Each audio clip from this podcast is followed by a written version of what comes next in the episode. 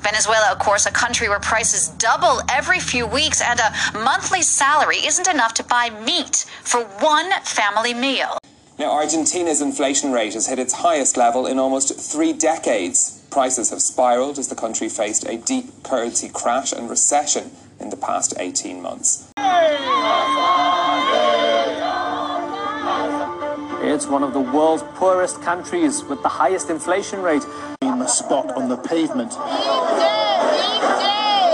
Because it's the only way to make a living in Zimbabwe. I am sure you have heard a lot of times here and there about hyperinflation and countries affected by it. There are a lot of countries like Germany and Venezuela in the world which have suffered hyperinflation. And in this episode of What Actually Happened, we are going to discuss and understand hyperinflation with a case study of an African country we all have heard about Zimbabwe.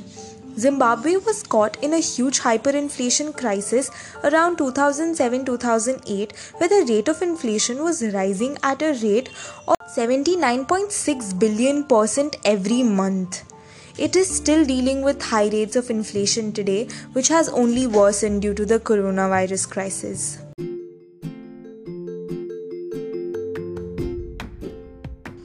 Hello everyone, thanks for tuning in to what actually happened. I am your host Sejal Babil and let's get into the episode. So, first up, what is this hyperinflation? Hyperinflation is an economic term describing rapid, uncontrolled price increases. During periods of hyperinflation, the real value of domestic currency erodes at a rapid rate. Prices increase as people who hold the currency seek to get rid of it as quickly as possible because they know that the cash will not purchase as many goods tomorrow as it does today. One cause of hyperinflation is when, during a depression, the money supply expands rapidly without a corresponding economic expansion. This creates a large supply of money with little demand for it. The currency then loses its value. So, basically, in simple words, you can take it like this any government to finance their expenses prints money and circulates in the economy, which in turn increases the supply of currency in the economy. So, when investment and development activity does not increase at the same rate, then what happens is there are a lot of buyers, or the number of buyers in the market increases, and the number of goods and services do not. So, the same number of goods and services are now demanded by more buyers. In effect, prices of goods then rise, and when this happens rapidly, it causes hyperinflation. We will learn about the causes as we move forward with the episode, but for now, let's talk about Zimbabwe. Zimbabwe is a country in South Africa which was freed from the British rule in 1980. With a newly born country, it introduced its own currency, the Zimbabwean dollar, which was interestingly much more valuable than the US dollar initially. Zimbabwe's economy at that time was completely dependent on agriculture, with the main crops being tobacco and corn.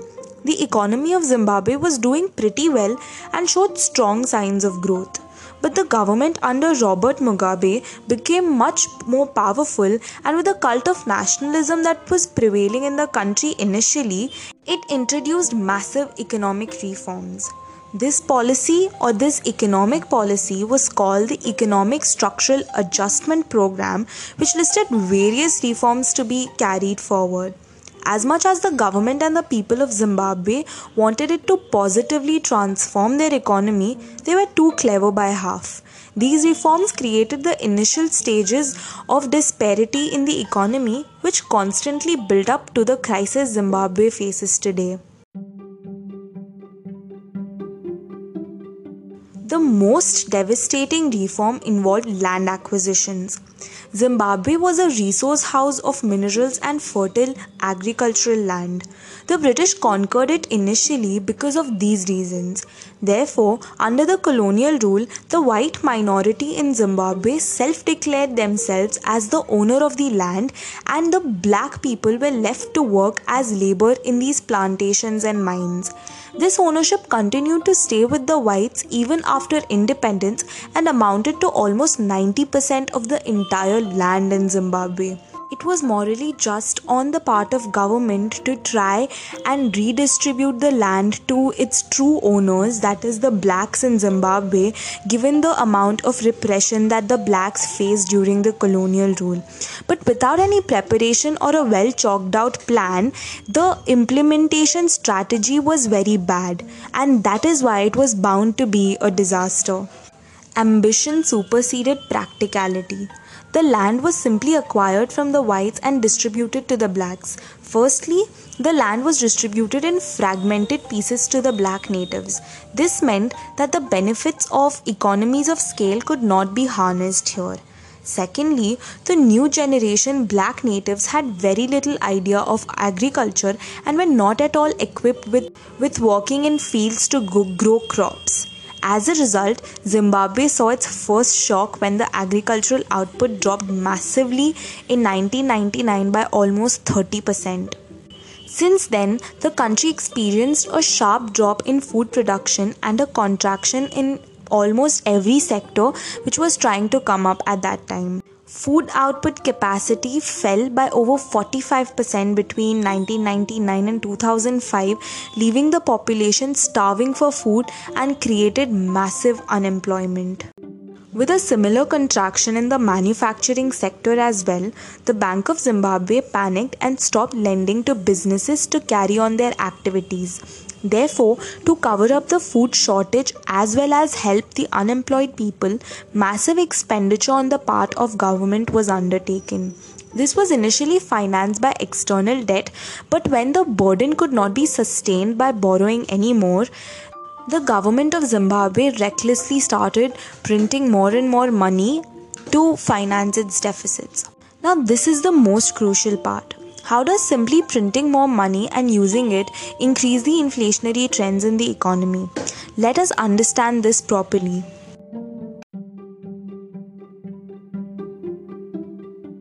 Proper explanation of this lies in the quantity theory of money, but we're not going to get into that. Let's understand this phenomenon and why it occurs in really simple terms.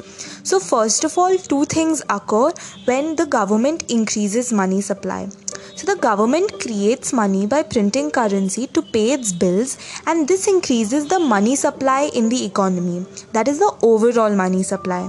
So, with too much currency in circulation, that is, with high supply of the Zimbabwean dollar in question here, and very less demand for it, which is because people don't need that much money according to their standards of living, the value of the Zimbabwean dollar depreciates.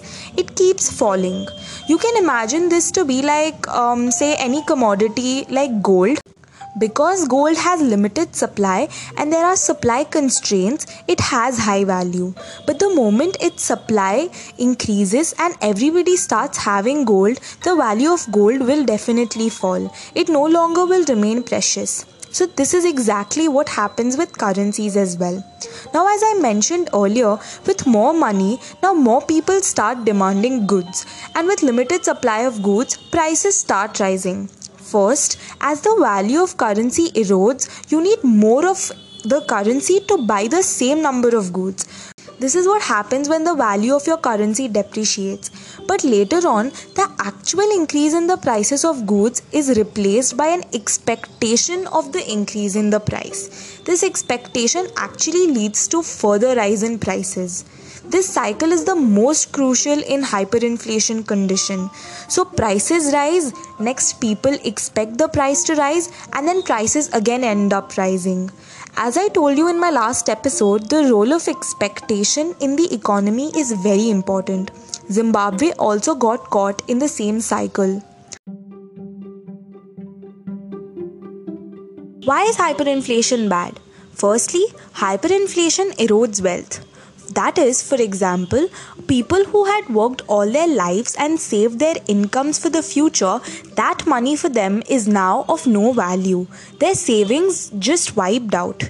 Secondly, high rates of inflation forces people to spend the money that they've earned as soon as possible as the prices as the prices change very often as fast as every few minutes. This in turn does not incentivize them to save even a little bit, and therefore, in an economy like that, banking system becomes redundant and businesses cannot borrow any money. This in turn does not support any new business activity and therefore the economy just collapses.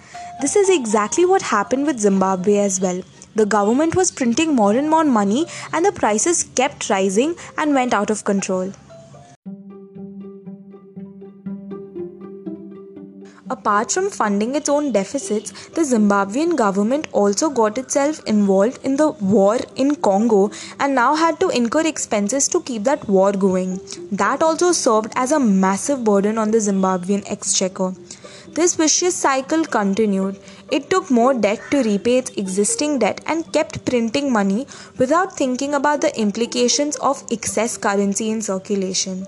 Within a year, a million dollar note was printed, a billion dollar note was printed, and later on, even a trillion dollar note was printed to keep up with the rising prices. This is by far the highest denomination note ever printed in history. The currency was printed in Germany that time because Zimbabwe did not have a central printing facility. The situation was that bad that by the time a tranche of currency notes arrived Zimbabwe, it was already worthless due to high inflation rates. This soon resulted in a situation of prolonged hyperinflation, which proved to be the worst nightmare of the citizens of Zimbabwe. I don't know if it's him or it's what because things are getting worse and worse every day. Prices are going for transport, schools, clinics are closed, everything is down. We are struggling. And do you have children? Yeah, and they are not going to school. I can't afford to pay school fees for them sick people in Zimbabwe is that patients are dying. People are dying, uh, and, and, and uh, I mean, avoidable deaths uh, because of the current situation in the healthcare system in, in Zimbabwe has collapsed. They no, we don't feel safe because some of the people are being robbed at night. There are thieves all over this community, so we don't feel safe. Let me give you an account of how bad the condition of hyperinflation was in Zimbabwe. In 1996, the rate of inflation in Zimbabwe was 16%, which in itself is extremely high compared to today's times. But this grew by almost 200% by 2002, and just around the housing bubble in the US in 2008, this rate was growing at 79 billion percent. How crazy is that? The price changed literally every second and doubled every day. A roll of toilet paper cost almost $417 in today's times. It was like a situation where you order one beer and drink while it's chill, and by the time you order the next one, the price of beer rose substantially. Unemployment reached a staggering 75%, and the government could not do anything. The whole economy was shut down and got converted into a barter system. A barter system is a typical economic system where one person exchanges one commodity or service in return for another commodity or service, essentially eliminating the use of money or currency.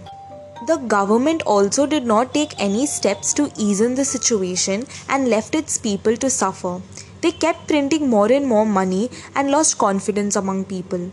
Only at the tipping point where there was high pressure from everywhere did the government opt to dollarize Zimbabwe temporarily to deal with the crisis. So, what is dollarization and why is it used? Dollarization is the adoption of one country's currency in this case the United States dollar, as legal tender in another country. In the midst of a financial crisis, some of the main objectives of dollarization include protection against inflation and devaluation, and also increased investments.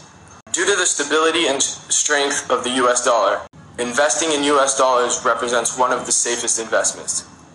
Therefore, the US dollar was officially adopted as the national currency of Zimbabwe because it was much more stable and would help in bringing some new business activity and investment in Zimbabwe.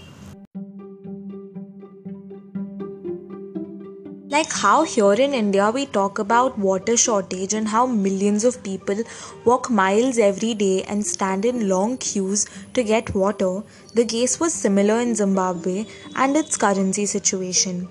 Every morning, people got up very early to stand in the queues of ATMs to get some cash into their hands.